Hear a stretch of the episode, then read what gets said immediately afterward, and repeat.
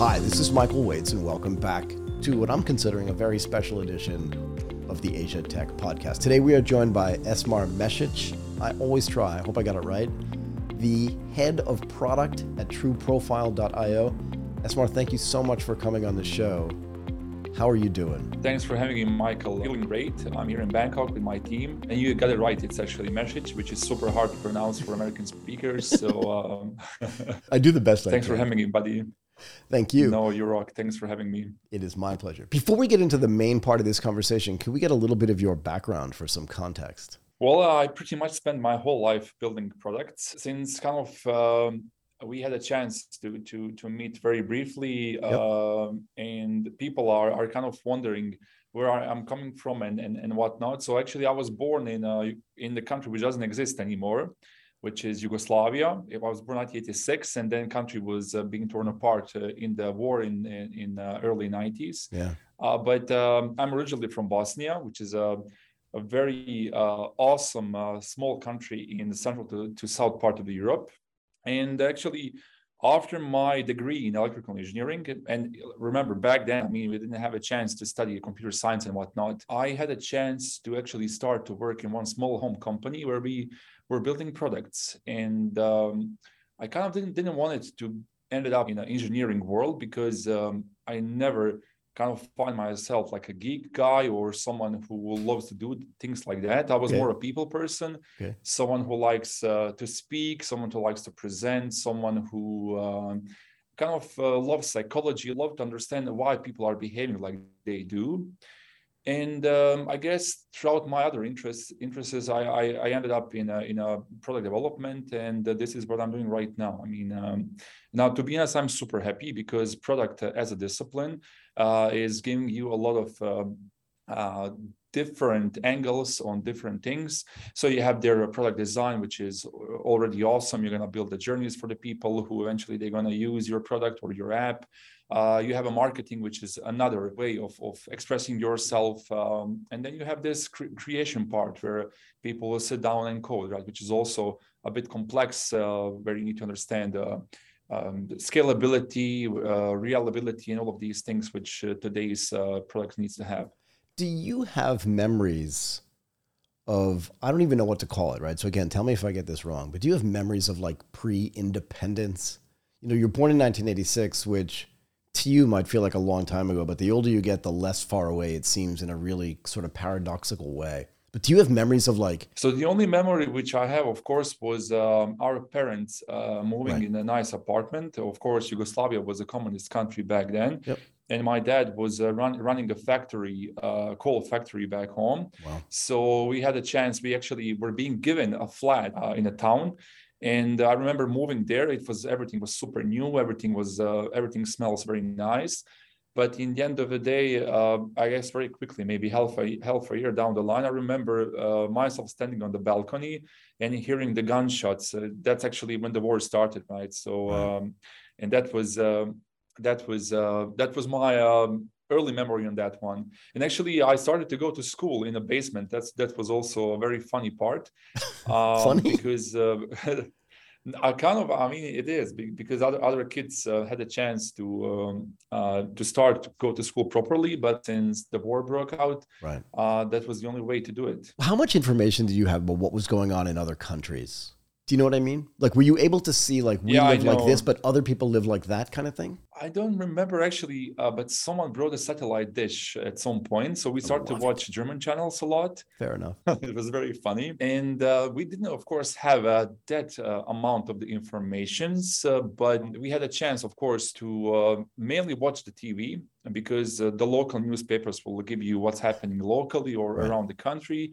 But um, and, and, plus was a, let, let's say um, NBA uh, matches or recordings of, of the NBA matches which we used to watch on VHS uh, specifically um, uh, Bulls versus uh, Jazz uh, these these years and whatnot. So that was pretty funny. Did you really watch those NBA games? Yeah, of course, pre-recorded ones, and for you it's almost like a live game. You you, you don't yeah, know. Yeah. I mean, what, what's going to happen because you don't know the result of it, right? right so right, some the older older folks might might tell you that like uh, uh, Jordan won, uh, Bulls won the game. So yeah.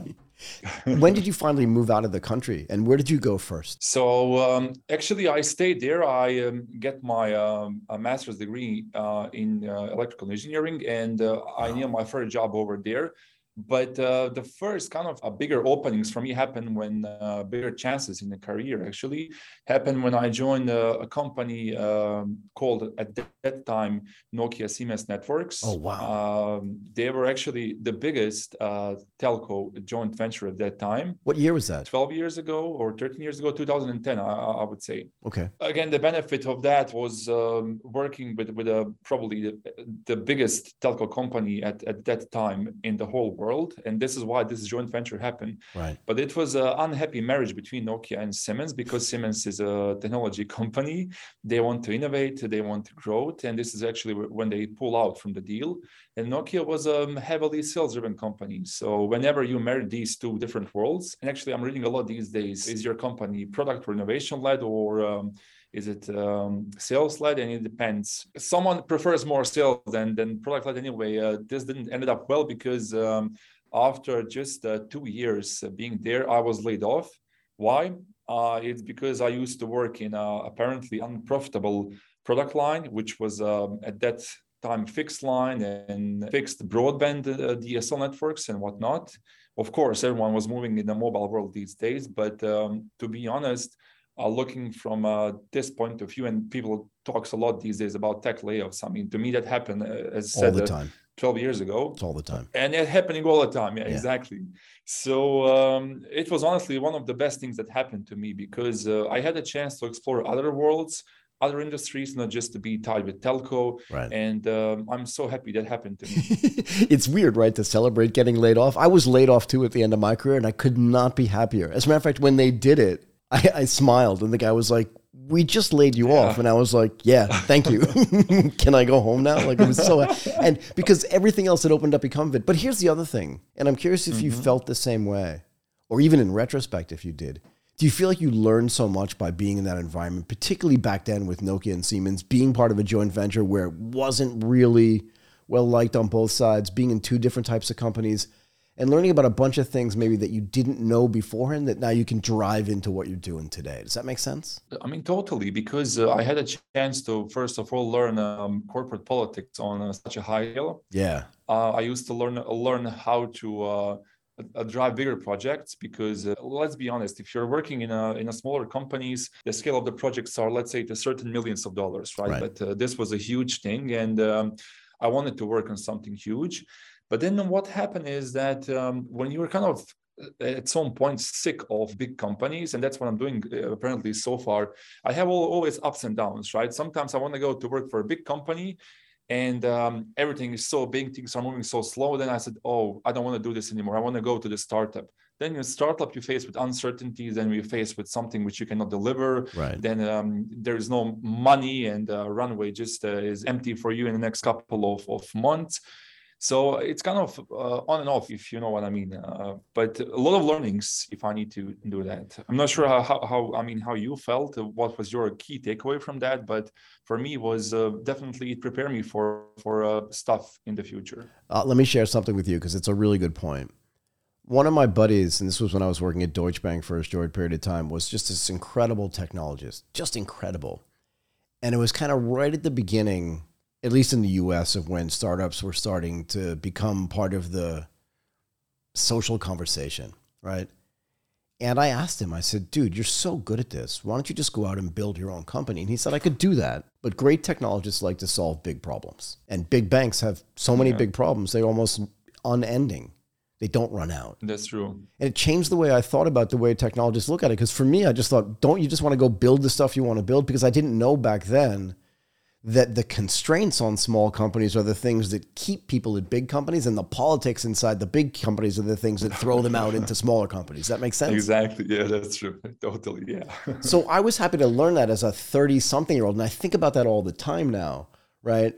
And I, I can't get out of my mind when I meet technologists. But you said something else really interesting earlier. You said, I'm super interested in people and in mm-hmm. psychology and the way people act, but you got a master's degree in electrical engineering. Did you do Yeah. that because No, but it's super interesting, right? And obviously, being an E and having a master's degree in E is super useful. But are people sometimes per- surprised when they meet you, a guy that has a master's degree in electrical engineering, which seems like something seems, yeah, like something that's super dry? Mm-hmm.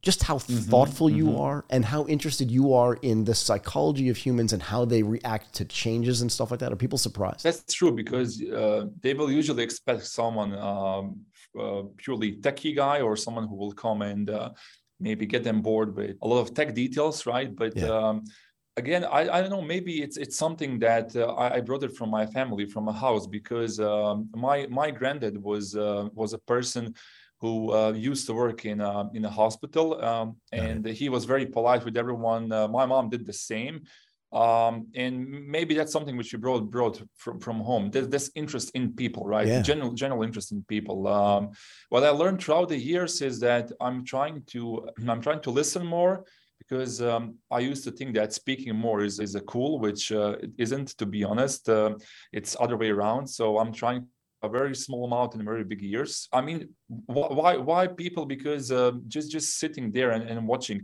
um, what triggers them, why they react, why they react, uh, why someone might be pissed off on someone, and um, uh, kind of this this deeper level. I generally. Um, it because at some point I was also trying to discover myself because right. Um, at age 25 when I when I was laid off I didn't know uh, who am I what I know to do very well. Right. Uh, what would be what would be my next move? So I try kind of to ask myself these, these questions: What are you good at? What are you bad at? Where do you need to improve?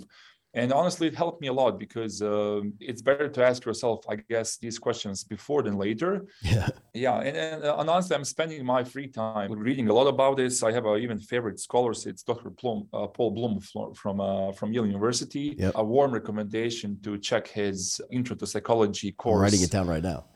Go ahead. from coursera. It's really awesome really. And actually the the um, the whole scope of the psychology how he's starting uh, explaining the brain how we react with something then um, explaining the relationship within yourself then between your family your your kins then your um, um, your wife even so it, it, it, it's awesome honestly warm recommendation I need to ask you this because I love this saying, and I actually may make this the title of this episode, which I don't normally say so early into most of my episodes. I want to make sure I get this right. A very small mouth and very big ears. Mm-hmm. Is this a lit- is this a literal translation of something that's like culturally said to you in your home country, or is it just something you made up? Do you know what I mean? In my home country, it's the opposite. I mean, but I guess it's not just in my country, but people tend to have a superficial conversations that they think yeah. actually they're buddies with someone, right? Especially over the beer and um, yeah.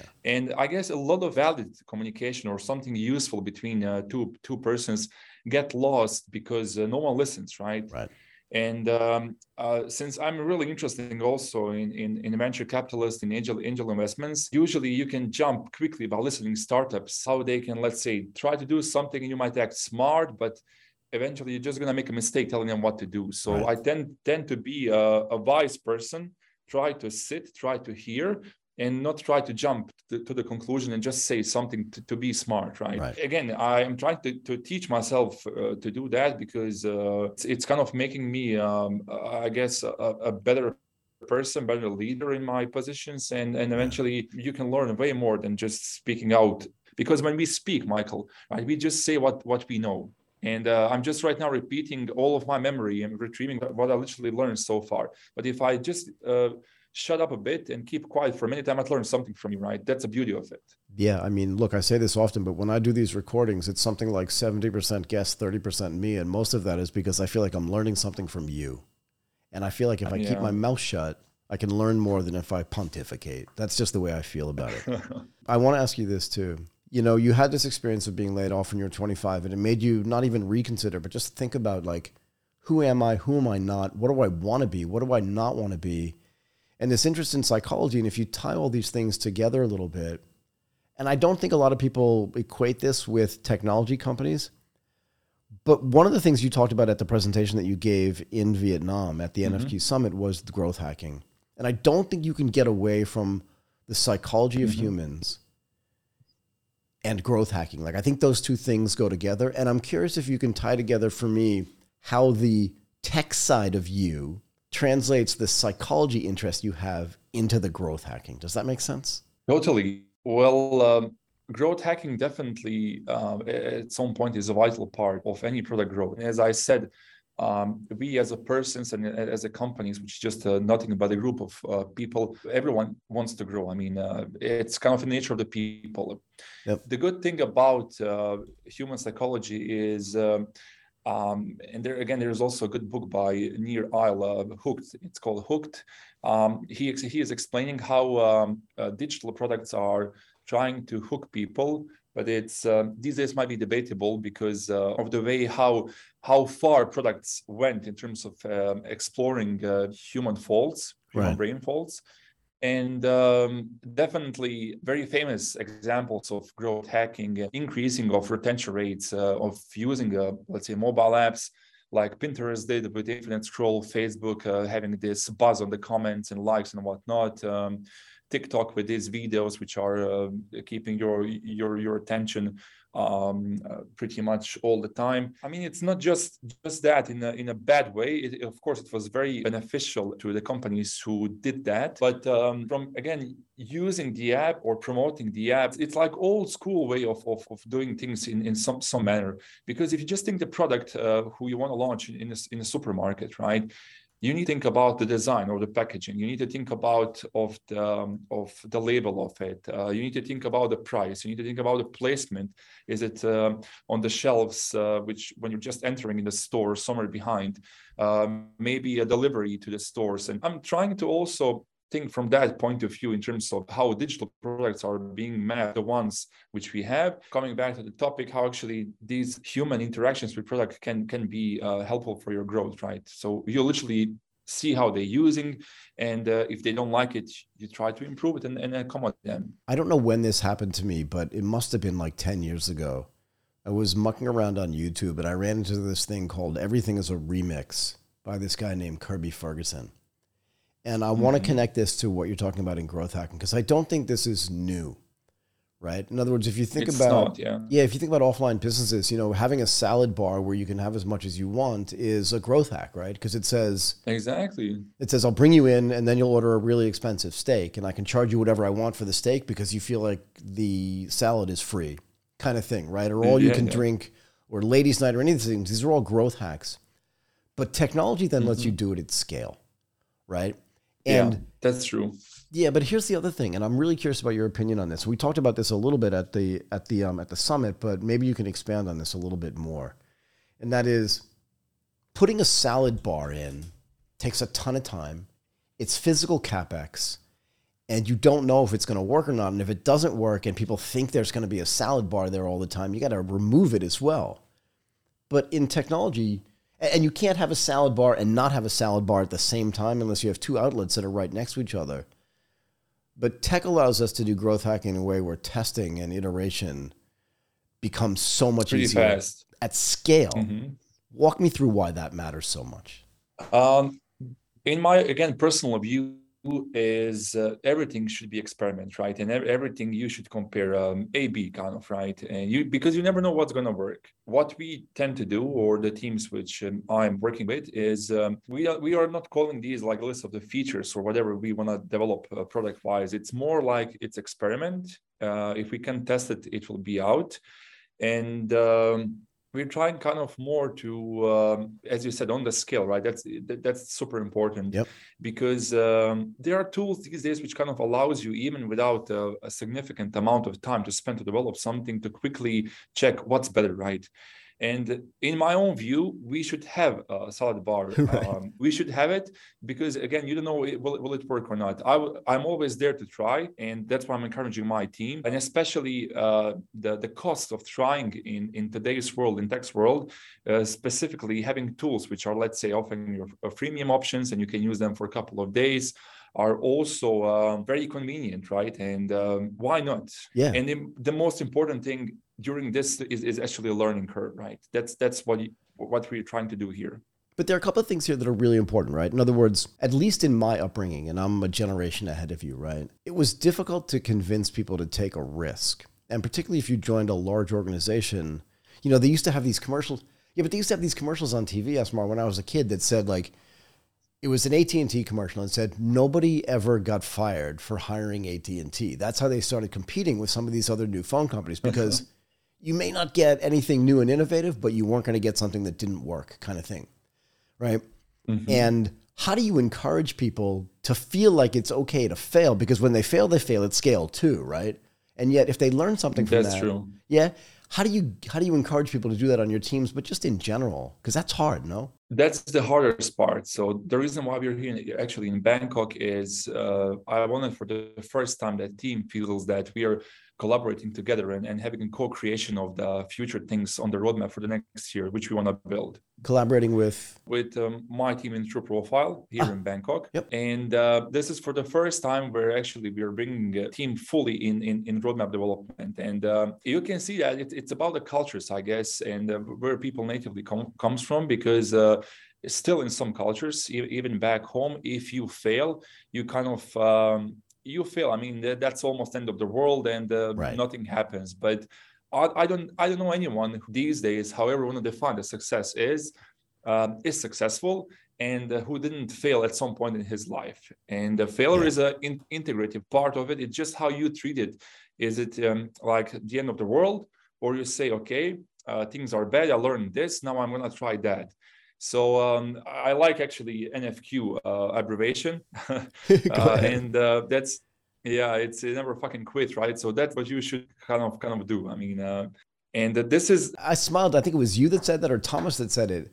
That that translation of those initials is actually super important, right? And and again, to be clear, it doesn't mean keep doing the same thing over and over again. It just means keep yeah, going and keep learning. Yeah, exactly keep going. Yeah, I guess uh, learning is also something which I value throughout my life because yeah. uh, I think if you if if you know something, if you're passionately or generally interested in something, it's just a positive thing around it. So uh, again, a couple of field experiments uh, which we're running right now in True Profile. Awesome. People will just stop, right? So they try something, they stop, and then I'm I'm just trying to look look at them and uh, for a couple of occasions i try to push them say guys you try it once you let's say send the email blast you fail and nothing happens right? Let's do more right? And then i'm, I'm trying to kind of push them to encourage them. I know again it's it, in my own view it's it's mostly about um, uh, does people come from either a region or a country. That's number one. Number two is uh, uh they of course can change if they are in an organization which right. encourage you to fail and um, if you train yourself, if you have that mindset, if you embrace that mindset of a constant change, of being able to fail, um, good things happen, right? Um, do you have, and you can say no to this, right? But do you have any examples of like a crazy idea that someone came to you with and just said, look, I think if we do this, this thing is going to work. And you were like, that's insane, but why not try it? And then it did. And you were like, okay, keep going. Do you know what I mean? Um, actually, uh, it was a $10 million idea and it failed miserably. Oh, tell me, come uh, on. That's, that's the reason why I came to Dubai. Actually, we wanted to, um, and it was of course one of the crypto projects. But look, it happened 2017, right? 18, 19, whatever. It was. It, it happened throughout these years, and um, we were so happy. We were building actually a crypto token, utility token. Yep. Um, based on uh, you can buy, let's say, a property or uh, pay a hotel stay or use it uh, for some sort of uh, e-commerce purchase, purchases and uh, we literally delivered the product. Uh, we had a huge amount of the team members working on it from various uh, continents. Awesome, right?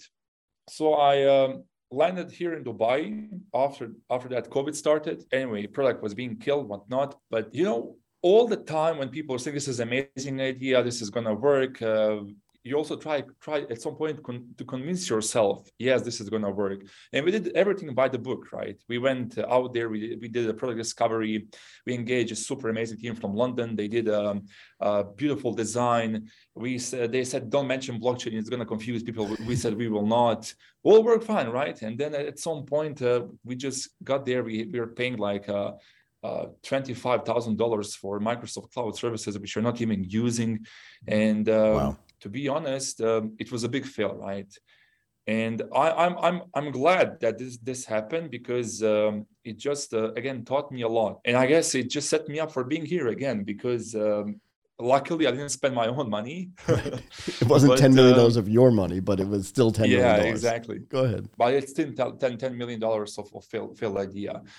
So I don't know. Sometimes it's it's good to engage yourself as well in in, in things like that because um, I don't know anyone again in product world who was able to succeed um, uh, from first and uh, they just launched a product and usually uh, second time founders or uh, third time founders or someone who um, had the chance to try things a lot before would, would be successful. And you know this uh, stat uh, that probably uh, the most successful founders are the ones in their mid 40s. They already have a, a life behind them. Yep. They're super skilled in the um, uh, work and life. So it's it's a right time to, to do it. It's so weird. Like I feel so comfortable at my age knowing that there's so much stuff out there that I don't know. Like everything looks clear to me. It doesn't mean that I know more. I'm just like, oh, I don't know that at all. And I'm comfortable admitting it because, do you know what I mean? Because I've been through all these things. And when I was 25, I knew everything, and I mean everything. like better, better than you, better here, than you know what I mean, though, right? Yeah, yeah, yeah. Well, that, that's also one of the things. I, I don't know. I mean, uh, when you are pretty young, you you're asking yourself, what what's there still to learn? I think I already know a lot. I mean, I, I was so fucking stupid at that time, honestly. I mean, so, um, it's, it's so true. I mean, when you're team building, though, right? Because it's so hard. Like, I don't know how it works today, but I remember when I was interviewing people to work on the team where I was like just trying to find the right methodology for figuring out if they would fit in, if they had the right mindset and all that stuff. Do you iterate that as well? It's still hard. I mean, I, I need to say uh, that people haven't changed a lot, and you can see that throughout the COVID, uh, throughout um, uh, whatever is happening these days in the world. Um, I think that um, I don't know. It's it's, and I always have this funny saying right about uh, you. You never know how to find the perfect fit yeah um, in the person who is going to be on your team so let's say you just need a one position let's say a product marketing manager you never know you're going to find a good one or either let's say a tech lead who will help you to do that and the funny thing is, what we had in, in one of my previous companies is that let's say we're going to hire a person, and uh, that person just uh, didn't kind of uh, he or she isn't the right fit, right? And yeah. then eventually you will say what to do, and then you might say let's hire him, but then the management of the company might say, uh, well, he's just a half a year in the company, he doesn't still know everything. Let's just give him more time, right? Right, right. Then year will pass by, year will pass by, and l- listen to this then they ask again, what do you think about Michael, for example? He, he still sucks, right? He, he, he, he, sucks really. I mean, probably it's not his his thing, whatever and then they will say but yeah that michael is already one year in the team. I mean we should keep him right? And then you kind of start living li- living with a lot of people uh, around you which kind of cannot contribute to to to what eventually you want to do during hiring i really look drive for the people who understand product rather than and of course uh, i'm trying to hire people uh, according to similar values which myself and team are having. Right but uh, again, having all of these uh, breakthroughs, Chat GPT, AI, uh, even a blockchain is a technology, all new things, right? Technology is moving super fast. But again, coming back to human psychology and, and us as a humans, we are not do, doing that, right? So I'm not, still not sure why, because um, I, that's that's that's what strikes me most. To be honest, we, we still want to get in wars. We're fighting about some um, ideals. We're fighting about uh, whatever, right? Which in today's world I, think it's so passe i mean there there's again so stuff to learn and a lot of things to be explored. I agree completely. Do you think the way that companies deal with data data infrastructure particularly around growth right? Because it's got to be based on stuff you've already known. Look we did a ton of back testing of market activity when i was sitting on a trading desk right? And the more data we had the the better decisions we thought we could make. But then it kind of felt like everybody needed to be a mathematician, an algorithmist, and a, and a data scientist to be able to do the job. Do you see the same thing happening with what you're doing as well? Exactly the same because uh, people when when they're adding analytics on their products, they usually add everything, right. and uh, what they ended up is having a noise of the events. Uh, which they could not track, right. which then of course you cannot get a meaningful uh, outcome or the meaningful data out of it. So um, again, whatever I'm doing, I'm trying to get a common sense. Start small, right? Uh, at least put the metrics on, let the people start to use your product, then try to make sense out of it, and then try to add a lot of stuff later on, not right away from the beginning. And there is actually no mathematicians or even data scientists who will do the work for you. So what we're trying to do in my teams is right. that we wanna we want to select the tool for you or for everyone, for every stakeholder in the organization who can just have a one link and they can open up a website and they can see everything uh, whatever they're interested into so we usually have a, let's say Amplitude or maybe Google Data Studio, whatever people use these days. And you go there and depends on the, let's say, marketing campaigns, depends on the uh, North Star metrics, which you probably might have there. We have a charts, we have a dashboards, and uh, that's how we communicate to each other. And um, the one of the, the, examples which I gave from my previous organizations was uh, new management coming in and uh, telling us what to do, right? But right. because they were thinking that's the right way to do, and that, that's such a very simple thing. But uh, when you show them the data, say, hey, this this does work, don't change it, they will back off. Of course, they they don't have a um, any uh, chance to change it or or they it's not in their intention to push you right because they also think in, initially that something might work better than than what what they find out it's kind of also the nature of the new management is coming in, right? They want to change everything. Right, right. Look, this has been a great conversation. And before I let you go, I want to ask you one more thing. For you, where are you based now? Are you based in Dubai? Yeah, I'm living in Dubai for three years now. Okay. We love it as a family, to be honest. Oh, it's so we're planning to stay a, a, bit, yeah. a bit longer. Yeah, we love it so much, honestly.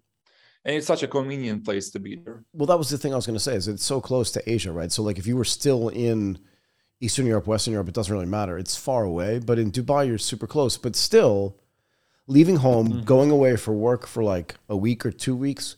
What was the what was the idea for you and the team of coming to a bespoke event, which I frankly consider one of the best, if not the best, tech events? And and, and I don't just say that lightly. Um, I posted about it actually today, like the NFQ summit. What's the big benefit mm-hmm. to you guys as a team? I also said that uh, during the conference, and um, for me personally, for the team, uh, uh one of the biggest things is networking, um, and uh, second biggest thing is of course learning from other teams like us. Fair enough. Because the the business track w- was pretty uh, meaningful, um, and yeah. it was along the lines of the growth hacking, which uh, which was the speech which I gave over there. So honestly, just a super positive thing, and I think being in Dubai as a strategic location, uh, you have a five hours left and right. You can go to Europe if you want for five hours, or you can go far east in five in, in, in five hours. And um, NFQ Summit is is is a place to be. So um, and I'm this is I mean how we met. So I hope uh, I'm gonna come next year as well. I hope I'm gonna get invited back as well. I'm not 100 percent sure what Lars thinks, but let's find out. Anyway, yeah, Esmar, this was this was awesome. Esmar Mesic, the head of product at TrueProfile.io. That was awesome. Thank you so much for doing this today. Thank you, Michael. Thanks for the chance to speak with you, buddy. Have a nice one and speak to you soon.